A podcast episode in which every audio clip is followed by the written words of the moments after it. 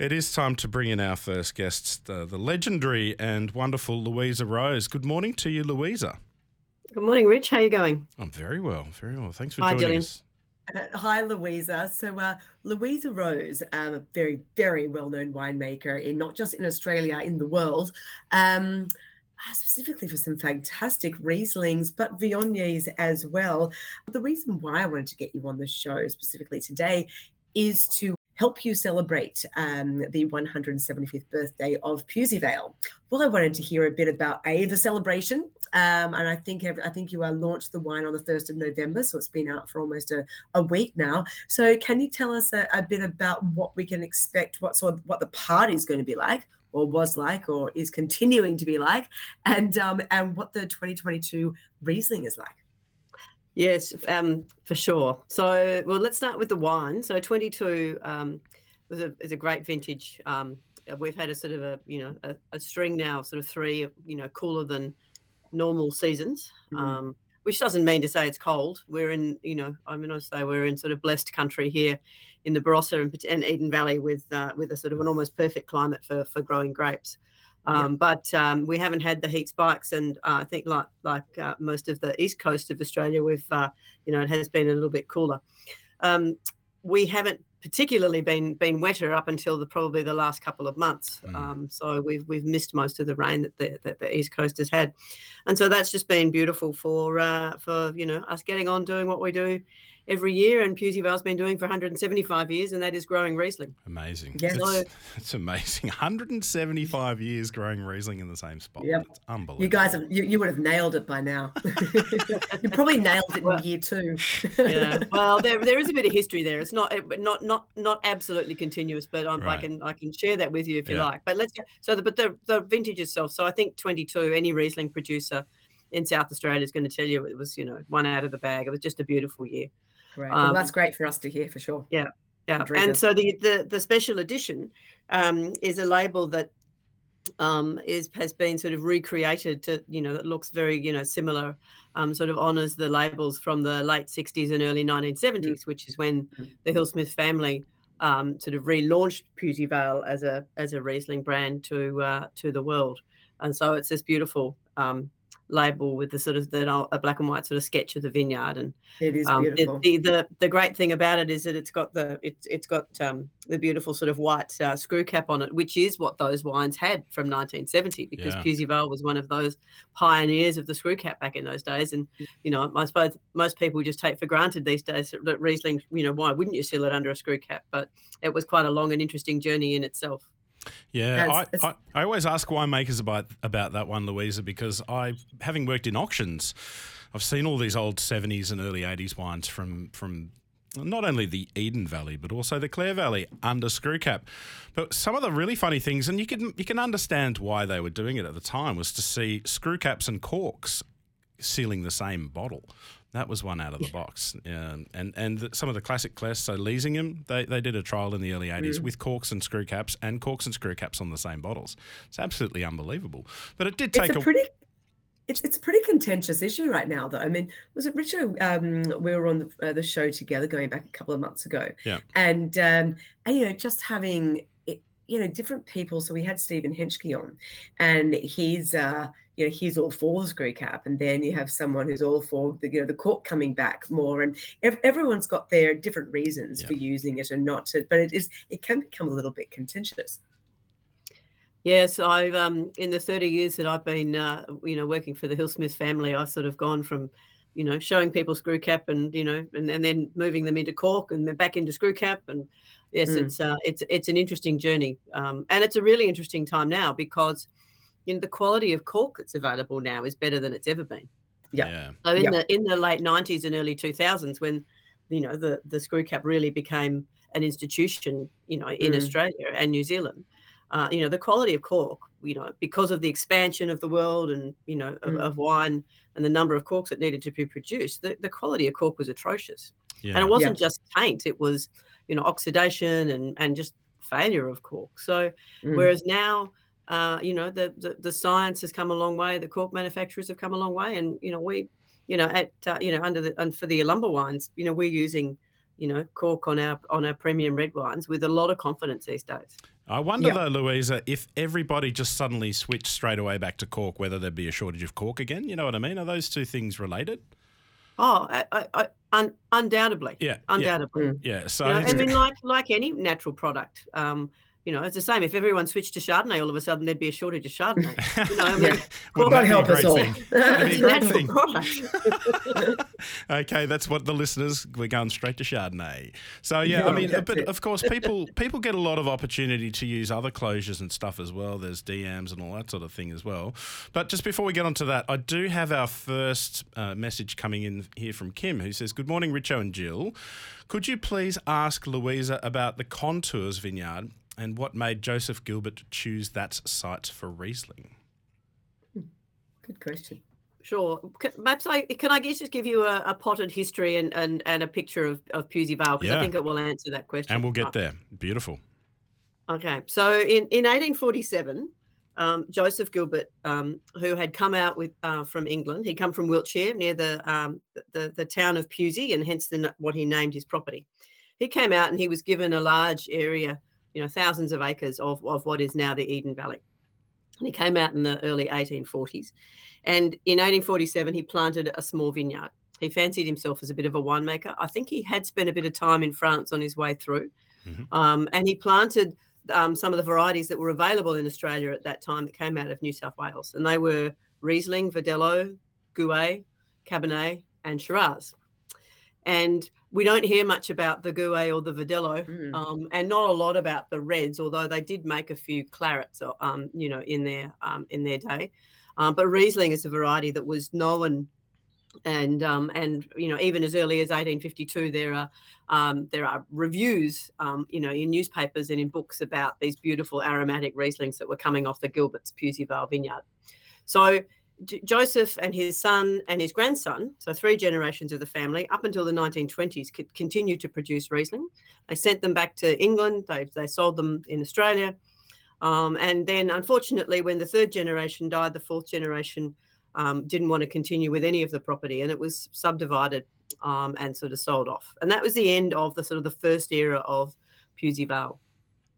And then in the very early 1960s, Wyndham Hill Smith um, of, of Yalumba um, and the then owner of the, the that part of the Pewsey Vale uh, you know, station or, or farm, um, Jeff Angus Parsons, were good friends, and they were um, they were they were having as as was their wont um, a meal together. And the, the story goes, and I'm I'm, I'm paraphrasing this because I wasn't there, um, but uh, that uh, that Jeff Angus Parsons was drinking German Riesling.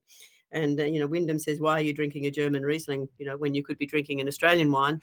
and and the answer went something along the lines of, "Well, if we could produce wines like this, I would." Yeah. Um, and Wyndham, knowing how how beautiful some Eden Valley Rieslings that were still growing and being made, but not on the Pewsey Vale property, were, um, sort of I think put the sort of the challenge out, and together they they decided that evening that they would redevelop the the Pewsey Vale vineyard, and um, and so it did. And so first finds went in in 1961. And um, so that's sort of the modern history, if you like, of of Pewsey Vale. It goes back to 1961. sure.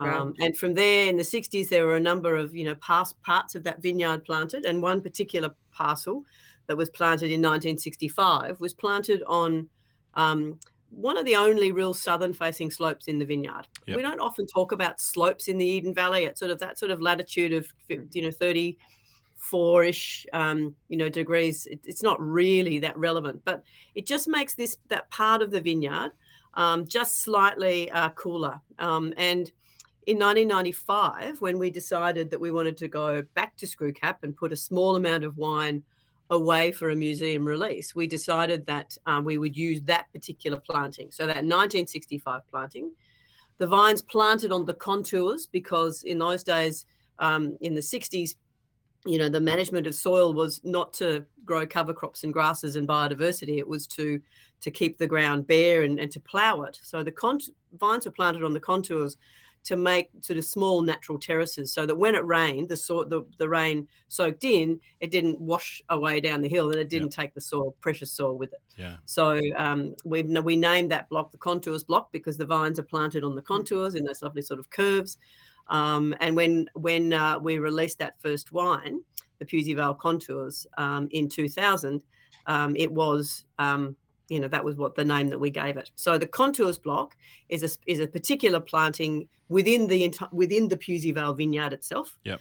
Um, and and every, and every vintage since 1995, we've made this wine, which we release as a as a museum wine or as an aged wine only, um, with about five and a half to six years of age on it. Yeah, and it's mm-hmm. gonna because it's south facing, it's gonna have a bit more drive to it, isn't it? It's gonna just have a little bit more structure than the than the regular stuff. Yeah, it is. And the aging, of course, also gives it that extra sort of richness and, and, and body to it as well. Oh, yeah. I think I think one of the characteristics of, of Pewsey Vale Riesling, um, whichever Riesling it is, and they do also, I mean, one thing that's important to know is Pewsey Vale is a vineyard. It's a single vineyard, and, and all mm. of the wine that everyone's drunk, you know, all their lives from Pewsey Vale only ever comes from that vineyard. Yeah. Um, and it's the characteristics of it are that beautiful sort of soft natural acidity and then that that what is quite a low ph which gives it that gorgeous sort of minerality and, and gentleness to the wine but also that great ageability yeah they, they age spectacularly having stood up at places like steingarten on the top of the hill there it gets pretty windy up there too so is it sometimes pretty hard work uh, pruning in winter or picking the grapes in summer or Yes, it. Uh, people often get surprised, um, you know, going from particularly from the Barossa Valley, which is often quite sort of mild and, yeah. and warm, and driving up to the Eden Valley and and feeling how you know just that extra two three hundred meters, how much cooler it gets, but yeah. absolutely how windy it is. And it's like Steingarten, and in fact, we're not far from Steingarten. No, it's just Vale, across the next ridge, isn't it? Sort of. That's it. Yeah. yeah. and when you stand at Pewsey Vale, you're literally looking down over, you know, over the Barossa. So you get that real feeling of sort of how high you are. But because of that, also, there's this great ability for the wind just to come straight off the Barossa and up into the Eden Valley. But it's also one of the great things that keeps that vineyard air conditioned. And, you know, so it's yeah. great for its climate, but it also keeps it, um, you know, very sort of aerated. Yeah, cool. So how many hectares is there? There's about 50 hectares of vines. Yeah. Okay. So I mean, it, it's it's it's not huge. It's not huge, but it's no, no, fairly no, no. It's not huge. I mean, it's it's a beautiful rolling rolling vineyard. Um, and and it's hard to sort of talk in sort of hectares for a vineyard like that because those old mm. plantings mm. being on the contours, it's you know, it's not all on a yeah. grid, so it's not the sort yeah. of yes. normal sort of planting density. So they're more spread out than you might normally be. But no, it's not. Um, it, it's um, it, it's not really very big. So actually, we just touched on that um, the Pewsey Vale wines are they're very well renowned for aging beautifully. Actually, I even just saw another article this morning uh, by Steve at Q Wines, who um, who was uh, reviewing one of yours. We had him on the show about six months. Ago. Friend ago. of the show, and and it's yeah, and it's just so funny. I literally saw him on, on LinkedIn this morning, and um, and uh, and I commented that you were going to be on the show. And um, you know, and we, we do love an aged Riesling, and we do know that Rieslings age very well. And there's also that little black hole they can go through, and we speak about it often. But what is it about the your approach to the winemaking with Rieslings that uh, that has made them so famous to be aged? uh, I'd love to be able to take uh, take credit for uh, for that, but it really is just that that that site that does it. Um, right. And, um, you know, the Pewsey Vale Rieslings, you know, have been aging, you know, for certainly since the 1964, which was the first wine that was made under the Hillsmith family leadership. Right. Um, and they just, they just do age. Um, the, I, I, think one of the things that we do with the wines these days, um, and it's, which has been the case now for quite a while, um, is that to really capture as much of that you know, let's call it terroir if you like. I don't know whether that's mm. a word you use or not, but but you know, I can't think of a better one to, no. to absolutely encapture the whole site. Yeah, is that we also use the um, um, to do all the fermentation. We use the indigenous yeast in that vineyard. Yeah. So right. we don't add, we, we we literally just pick the grapes, the, the the those beautiful yeast and all of their different types and styles. Um, just piggyback in on the grapes, and when you press the grapes to to liberate the juice, the yeast wash off into the juice and they start to ferment and that's how they turn the sugar into alcohol yeah. so uh, I, I, do think and we know from making other varieties from other vineyards um, that that type of winemaking does Im, enhance the ageability of a wine Right. Um, yep. But but it, I, you know, I, I don't even think Pewsey needs any enhancing to be perfectly honest for that because it's mm. got such a great ability to age. Yeah, the juice is yeah. pretty good. The beauty of it though is that if people, you know, if it, and I think this is always a trap is that we talk so much about these beautiful aged wines, and yet most people actually prefer to drink it as you know when it's beautiful, young, vibrant, and fruity. Mm. Um, and so that's you know it has that sort of appeal. I think at any at any of its age. Yeah. Yeah, well, that's that's the beauty of it, isn't it? I mean, it's it's food friendly. It's extremely versatile. Drinking it young, drinking it mid, drinking it old is is gorgeous. I've just realised a, a, a correlation between. Um, I was reading about the, the specific collector's edition and how you're producing 1,847 bottles. And at the time, I didn't actually realize. I thought that's very specific. What's that to do with? That's actually the, the year that you first planted Riesling. I love that. But what I'd love to know is so you can't actually make exactly 1,847 bottles. So what are you doing with the rest of it? It just won't be labeled collector's edition? Yes, it will just have its uh, the the regular Pewsey Vale um, estate label on it. Goes into Right. the uh, goes into the Louisa Rose collection at home. I would have thought. There we go. But um, Yeah, there is a fairly large Riesling collection here in the Louisa Rose. Collection. yeah, I imagine. I imagine. Uh, we So do where- actually where- have another question that's come through from Christopher, but I'll just predicate this by saying one of my favourite Australian wines uh, is the Signature. And uh, Cabernet Shiraz, of course, or Shiraz uh, for, for you guys up there in South Australia, uh, started in 1962, one of the great Australian vintages, of course. Uh, and before we get onto the question, can can we're talking with Louisa Rose from Yalumba and also um, celebrating the occasion of Pewsey Vale's 175th birthday. Can you just tell us a little bit about uh, why the signature is such a special wine, Louisa? Yeah, so the, well, the signature. There's a couple of reasons why it's very special, Yeah. and one of them is, as you mentioned, it's that beautiful Cabernet Shiraz blend. You know what we often term as that sort of great Australian red. Um, not a not a blend and not a style that's you know that, that's known around the world. Yeah, it's very unique Um, to us, isn't it? It is, and you know, when remember when I was saying uh, listing off the varieties that Joseph Gilbert planted um, back in 1847, um, and I've seen the sort of advertisements in the newspaper, you know, from the 1840s, from um, um, from that Camden nursery that that was that with had that had that sort of first real, you know, curated collection of vines. Yeah. Um, and they were basically on that list. And I just imagine, you know, a lot of the the early grape growers sort of, you know, look, looking at those, um, you know, what they could buy and going, oh yeah, we'll have a bit of that, we'll have a bit of that, we'll have a bit of that, and they ended up with Cabernet and Shiraz as their two reds. Yeah. Particularly in an area like the Barossa in South Australia where they both grow so well. And then when they sort of, you know, got around to making the wines and things, they're going, well, am I going to have two rye? Am I going to have a, you know, uh, two clarets because that's what they wouldn't would have been talking about them in terms of style, or Yeah. will we blend them together and make one? And that blend historically has just been so fantastic that um, you know I, it, it's it's kept going uh, you know for all those years. So at at Yalumba, the um, Cabernet Shiraz blend um, has been being made. We know at least as far back as the you know the late 1890s and probably earlier. We just haven't got the records for it. Yeah. Um, and then sort of you know under the Galway labels, you know, right from the sort of the 1940s, 1943 onwards. Um, and then in 1962 was this opportunity to to launch the sort of the signature. And the other reason that it's special is because every vintage, or every wine that's been released, and, and that's from most vintages, um, since 1962 has been dedicated to somebody that's, um, you know, had a, a role to play within the, uh, you know, the wider, you know, Yalumba um, and Hillsmith family, Right. you know, business at that time. And being a family-owned winery and still very much family-owned with Robert Hill Smith and fifth generation and his daughter Jessica, it's our sixth, sixth generation, still very active in the business. Um, you know, it is like working in a, you know, in a in an extended family, and so Mm. there's a lot of people. In fact, we've got in in December we've got um, um, within sort of three days of each other, you know, um, uh, one person celebrating 50 years working with the business, one 45, and the other one might be only a new starter at 25 years. Just a but, you lazy know, 25. Yeah.